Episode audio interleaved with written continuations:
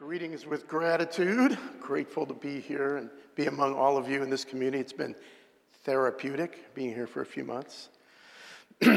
Most of you know when, excuse me, when uh, people ask me how I am, I usually say I'm grateful. But it wasn't always that way. I used to say I'm becoming. People would say, What are you becoming? And I would say, I'm becoming like Jesus, but the process is taking longer than anticipated. I do have some notes I have to do this morning. Um, we live in the sea of words. I don't know if you've noticed that, but uh, it, there are a lot of words in this community. And so, if you can imagine the Pacific and the Atlantic combined, I bring you a little offering this morning of what we have.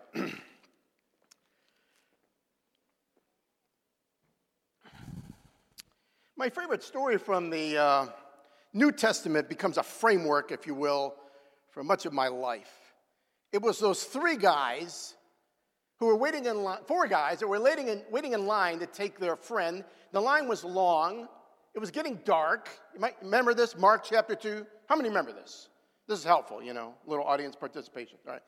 And one of the guys gets an idea, and he says, I have an idea. And he has to persuade the other guys to do something they've never done before something that was a little dramatic, but they were moved by their own love and desperation to get their friend to be experiencing Jesus. And so, as you know, one of them suggested, I think we should go through the roof. Now, I don't know how the others responded, but eventually the leader persuaded the others to do something they'd never done. They had risk they had innovation, they had ingenuity, they had creativity, and I want to be that guy. And that's how I see mission with risk and innovation and creativity and ingenuity. Yes, he did go through the roof of Bob's house, and he had to deal with Bob later. But nevertheless, the man was lowered down, and he was able to experience the magic of the words, which is easier. You know the story, right? And I want to be that guy. This morning, of course, our text comes from Exodus chapter 3, but uh, we'll start with a little review. Um, Moses is on the mountain tending the flock of Jethro. He's on the west side of the wilderness, so it says. And uh, he's doing what I think he knows he's supposed to be doing at that time. And I would like to offer to all of you that I believe that if we are seeking to hear the voice of God in our life, it begins with doing what, we're already, what we already know we're supposed to be doing. That is, walking in the light that we already have, and God will speak to us in that place. But let us review. As you know, uh, chapter 1, a king arose that didn't know Joseph. They had, they had increased in number. The Israelites were becoming very numerous. And the king, the Pharaoh, was motivated by fear and began to oppress the Israelites. Am I in the right group? You remember the story? I'm not making this up, right? Okay. So, as it turns out, leaders who are motivated by fear often do oppress the people. And of course, he issued the edict, unthinkable, that all the firstborn of the Israelite the boys should be killed, thrown into the river. An unimaginable horror as we look back at that. Imagine a world in which, well, we're in that world. I think that's now called abortion. Imagine a world where that was happening. And of course, the midwives were not in line with the plan. So Pharaoh had to go to them personally and said to them, Listen, ladies, uh, you're doing something wrong. And they, of course, responded in my grandmother's voice Pharaoh, you don't understand Jewish women. I love it. They were able to maneuver this thing in a way that expressed the fear of God. And God gave them a promise. The promise was, Zach, help me with this, they will have families. God gave them, you know this, God gave them families of their own. And so the fear of God is significant in the story. When we get to the end of chapter 1, beginning of chapter 2, and a baby is born to a Levite family. Imagine the fear of this family as they hid this child for three months. And eventually, they put the child in a basket. When I was in synagogue growing up, I'm from the Jewish community, we'd make these in Sunday school, these little baskets. We put the pitch and, you know, we'd put it in the water. Just kind of have a visual of this. And it went down the river, and who should find this baby but one of Pharaoh's daughter's attendants? And of course, the baby is crying, and they bring the baby to Pharaoh's uh, daughter, and she decides to go and call somebody to find a way to nurse this baby. And we look at this story and we, we look at it with awe and excitement and say, wow, what an amazing occurrence. Almost equally amazing to the story you and I will hear about our own lives when we're on the other side and the unique miracle that God fashioned for every one of us in the infinite wisdom of God. But as the story goes on, Moses grows up and something is happening in him. Something is disturbing him. Something is bothering him, and he doesn't know what to do with that. Am I in the right group? Do you get this? When something is bothering us and we don't know what to do with that. And what is that something? He is seeing injustice. And he's seeing this merciless oppression. And he, he doesn't know what to do with that. And one day, he loses control. Rage takes over, and he does the unthinkable. He kills another human being. And of course, he's found out, you know the story. He tries to break up a fight the next day, and they, they discover, he discovers that they know about this, and he begins to run.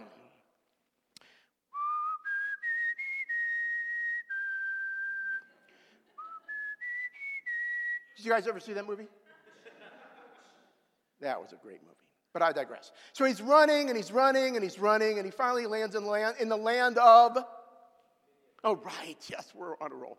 And so he's. Um, and the first thing he does there is he kind of uses this, this sense of justice and injustice to kind of give some justice to the women who have always experienced this sense of oppression by the shepherds who kind of made them wait for the water. And he, I don't know how this happened. I'd like to get the film of this. But he kind of intervenes and, and they get the water and they come home early. And the father says, You're home early. And they say, Yes, there was a man that, that kind of arranged things differently today. And, and the father says, Well, why don't you invite him over for dinner? I like this. This is really just in my lifestyle, you know.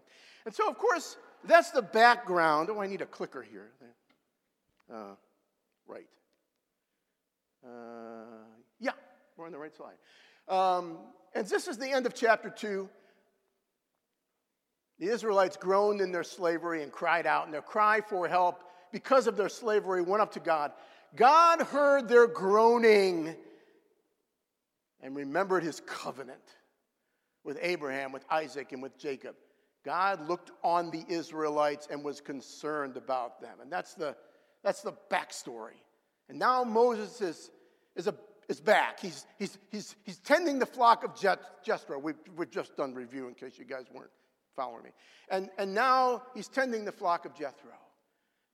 He's doing, as I said a few minutes earlier, what he already knows he's supposed to be doing. The place in which I offer God can speak, we can hear. And something gets his attention. Thank you. I knew there would be somebody here that took Old Testament. A bush. And he, he, he, he, you know, he walks over and he says, What is this thing? It's burning. It's on fire. What is this thing? And he hears the word stop in the. No, he said, he said, Stop, right? He hears, and, and in this moment, God says to do what? Right. I don't have those. Oops. And I offer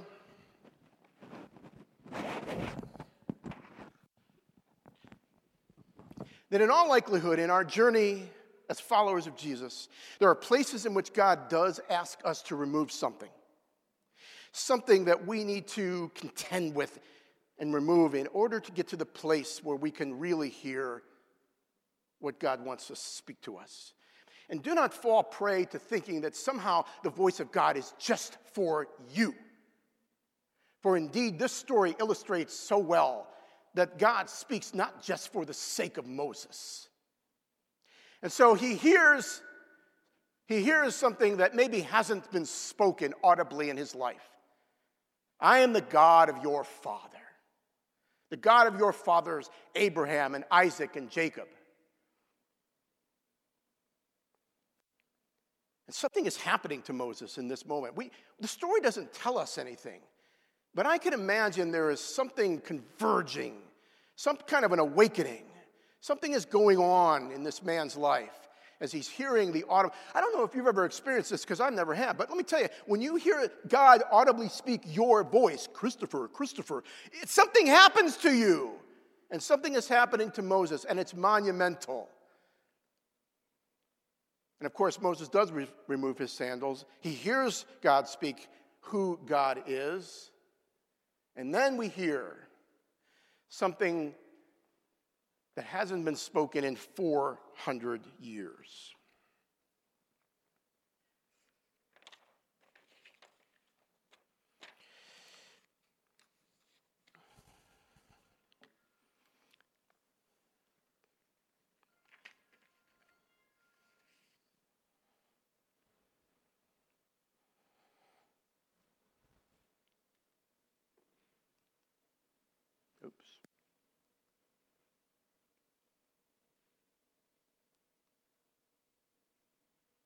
And now God speaks. I have indeed seen the affliction of my people. I've heard them crying out because of their slave drivers. I am concerned about their suffering, and I am coming down. Who is this God?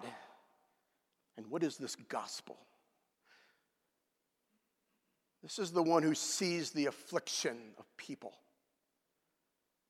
who hears them crying out because of their oppression and poverty and slave drivers.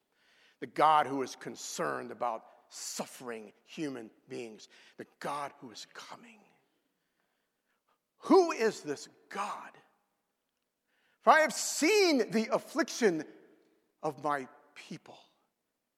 The Spirit of the Lord is upon me. I have heard them crying out because of their slave drivers. For the Lord has anointed me to preach good news to the poor.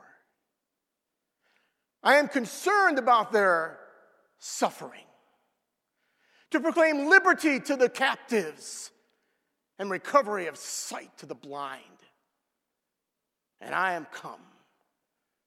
I am coming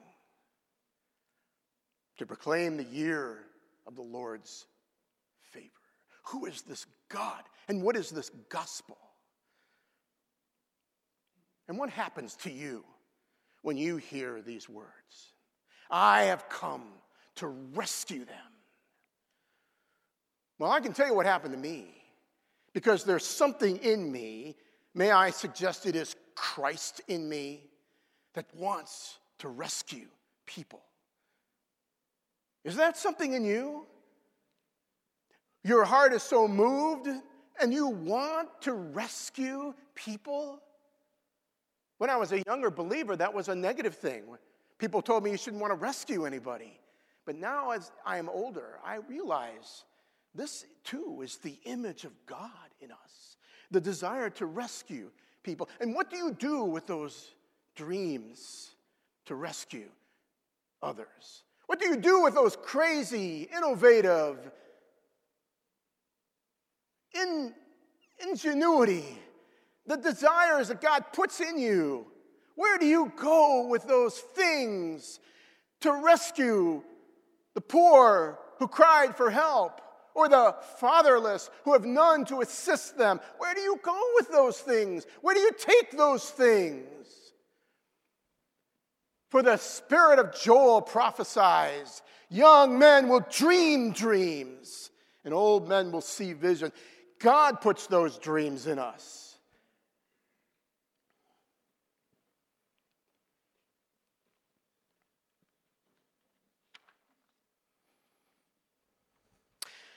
I am Jewish. I was apprehended by God at the age of 16, brought out of darkness into his marvelous light, delivered from real bondage and drug abuse. I was the victim and the victimizer, selling drugs to seventh graders, LSD to eighth graders. The victim and the victimizer. And yet I was delivered from the domain of and transferred into the kingdom of his beloved Son, in whom we have redemption, the forgiveness of sins. And the first thing that happened after I became a believer was the miracle of graduating high school. Trust me, it was a miracle. And then God gave me the gift of naivete. Who wants this? Had I known then what I know now, I would have never started a shelter for the homeless in the basement of my own house. Are you kidding me? But God used my not knowing to get me to do something I would have never done if I had known what I was doing. Now I'm going to rewind that tape. Remember tape? God used my not knowing to get me to do something I would have never done if I had known what I was doing. Enter the world of faith. God uses our naivete. It's a French word, if you not know, it's naivete. And here we are in this journey together.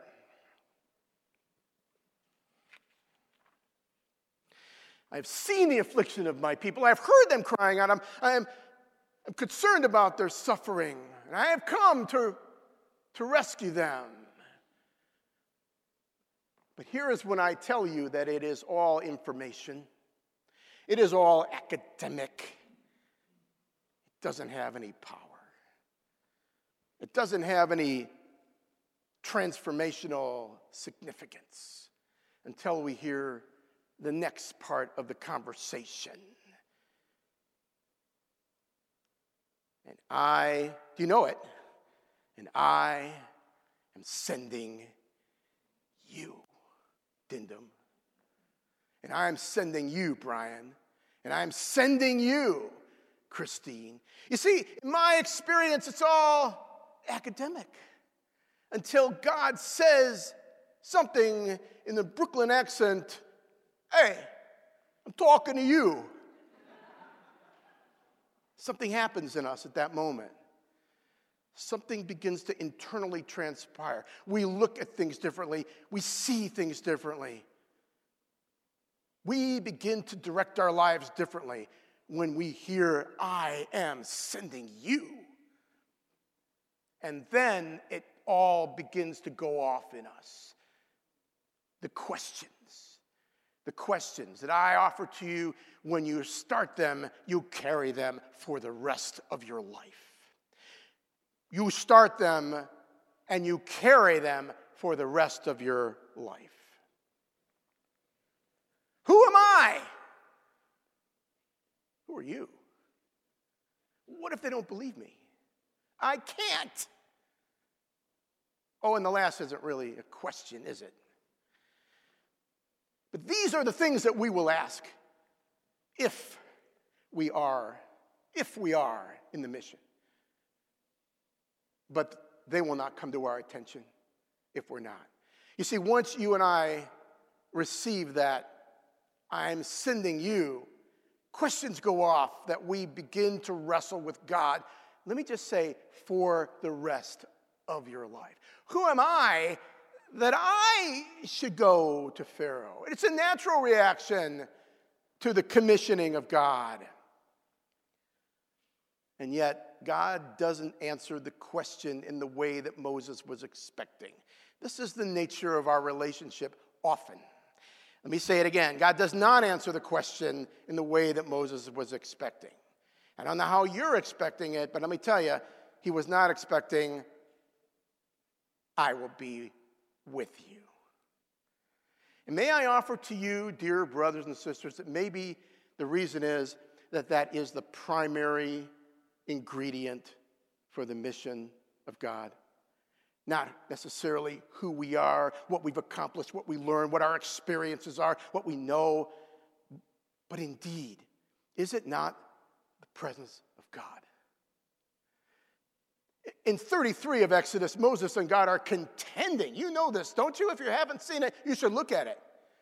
And there's this exasperation as Moses is leading the people, and words flow out of Moses' mouth and say, Unless your presence goes with us, do not send us from this place. There was a holy desperation. You are the air I breathe. There was a holy desperation. And may God, by the Spirit of God, cultivate that in all of us. Your holy presence living in us. Come on, you can do it with me. And I, I'm desperate for you. So may God, even today, cultivate, for the presence of God is the primary ingredient in the mission of God. Question number two Who are you? We study it, we sing. But let me just suggest that we cannot know it. We cannot know Him. Could I say it this way? The knowing is in the going. That there's something happens in going that cannot happen any other way. Not a Bible study, not a classroom, not a sermon. Something happens in the going that cannot, that we come to these places of intimacy and reliance and trust and clarity in the going of who God is that cannot happen in another way.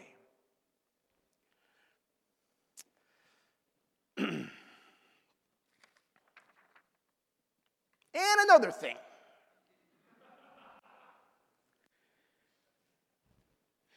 We all live in a world in which we want the words to make sense in the sentence.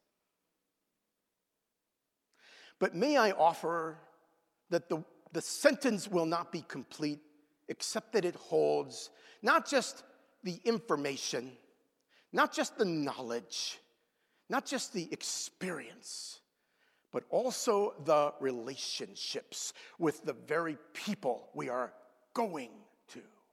That until we have these relationships, the messiness of these, I remember once God says, I have not given you projects who are poor, I have given you friends. Unless we have these relationships, then we read it this way. But prove yourselves of the not hearers dis- yourselves.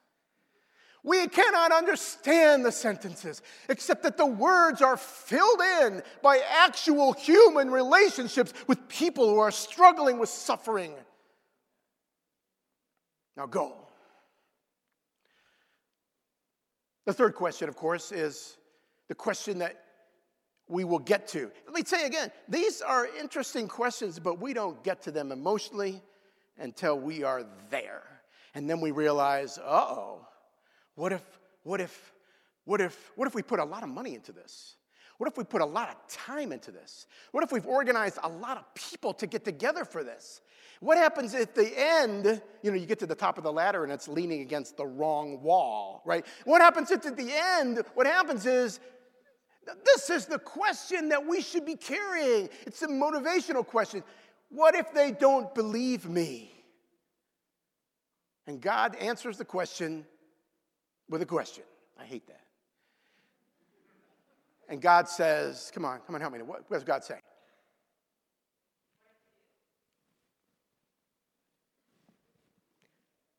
What's in your, you guys need to review these chapters. What's in your hand? And this is the starting place for mission. I mean, people tell me all the time they want to start a shelter for the homeless, need to board, get a board of directors and get grants and hire staff and get a building. I'm like, how about just starting with your house? That's a sermon for another day. What's in your hand Is it a car that you can drive people with? Is it a phone that you can call people on? What is in your hands? Maybe it's a particular talent you have. Maybe it's carpentry or plumbing. You could build a ramp for someone. The list is long. What's already in your hands? And then God says, throw it down. And the grace of relinquishment will come. Throw it down. For Moses, it was a stick. And God turned that into something far beyond his wildest dreams. Throw it down. Whatever it is, for me it was a house. Throw it down and let God turn it into something far better than you could ever conceive of. Throw it down. The next question, of course, is really not question, it's whining. I, you ever, I tell you my country western, I wrote a country western song. It's good. Well, I can't do that, I can't do this. It's a longer song, but I'll just show you. what is going on here? You and I are coming to these places of our limitations. We cannot visually see beyond our own capacity. And so we're answering God with the I can't. Paul the Apostle in the book of Corinthians gives us another paradigm for looking at this. Three times I petitioned the Lord that this might depart. God said, You know what God said. I'm in the right group. My grace is sufficient for you. My power is perfected in weakness. Now, there's the most un American thing I'm telling you this morning. The reality is that God will use our weaknesses in ways that we'll never discover God in our strength. I can't, I can't. I can't, in his case, it was speaking. What is it in your case that becomes kind of a excuse that you and God both know? And the Lord will work with you, even as he worked with Moses and sent him Aaron. God will work with you in whatever that thing is for the glory of God. Well, in the end, the last thing that happened, as you know, was Oh, and I love the eloquence of the passage if you get a chance to read it. Pardon your servant, Lord. I love this phrase. It's like, excuse me, I have to say something really. Uh, pardon your, you look it up, it's really interesting. Pardon your servant, Lord, but send someone else. Whoa, that's not where we want to go. Let me just offer you that is not where you want to go. The anger of the Lord burned against Moses at that point. You don't want to go there. But where do we want to go? We want to go to a willing spirit. This place, more than anything in my life, cultivates within my soul a willing spirit, a willing and contrite heart. Oh God, thou wilt not despise. Let me have a slide on this, right? Yeah. That's where we want to go, is a willing spirit. Brothers and sisters, let me just tell you that there has been nothing in my entire life that I can point to that is more significant than knowing that God could work through me. An ordinary Jewish drug dealer from Cleveland, Ohio. That God could redeem me and work through me. Nothing is more meaningful than to know and experience that. And I hope that's your story as well. A willing spirit, O oh God, thou wilt not despise.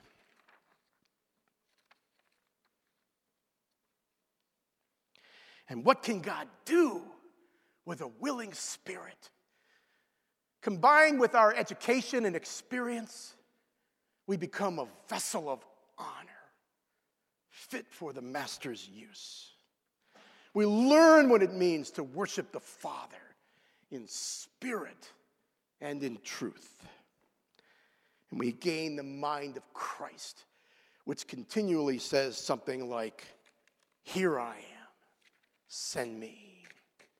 My last, my last story this morning a man makes an appointment to see what he has heard to be one of the most sophisticated oil refineries in the world. He's read about it in magazines, seen it on television, saw documentaries. So he arrives on the day and is met by the public relations staff, dressed up, taking him into room after room after room, introducing him to people who have a commitment to excellence and integrity. And he goes through this long tour and watches the process of what happens in this place and is stunned and amazed. And he gets to the end of the tour and things are wrapping up. And the public relations staff are smiling and happy to have provided the tour. And the man says, um, Wait a minute, the tour can't be over. You haven't shown me your shipping department. There was an, a long, awkward silence as the public relation official said something like, Well, uh, uh, well, uh, sir, actually, uh, um, we, um, we, we, we don't have a shipping department. What? Says the man? What, what, what, what? Wait a minute. You could see the anger and intensity coming to his face as he, as he looks in the eyes of these people who have, have just given him a tour of men and women committed to excellence and integrity, working to produce a product unparalleled in the world. He looks with anger and he says, Wait a minute, what do you mean you don't have a shipping department? What do you possibly do with all the oil that you refine here? And in an awkward silence, the shipping, the, the, the public relation official says, uh, as they bow their heads, they say, Well, sir, um, actually, sir, um, we, we, we use that oil, all of it, to keep the refinery going. God help us as members of the body of Christ to go. The last two phrases in I cannot speak or send someone else is God simply saying, Now go. Now go. Now go. In the name of the Father, and the Son, and the Holy Spirit.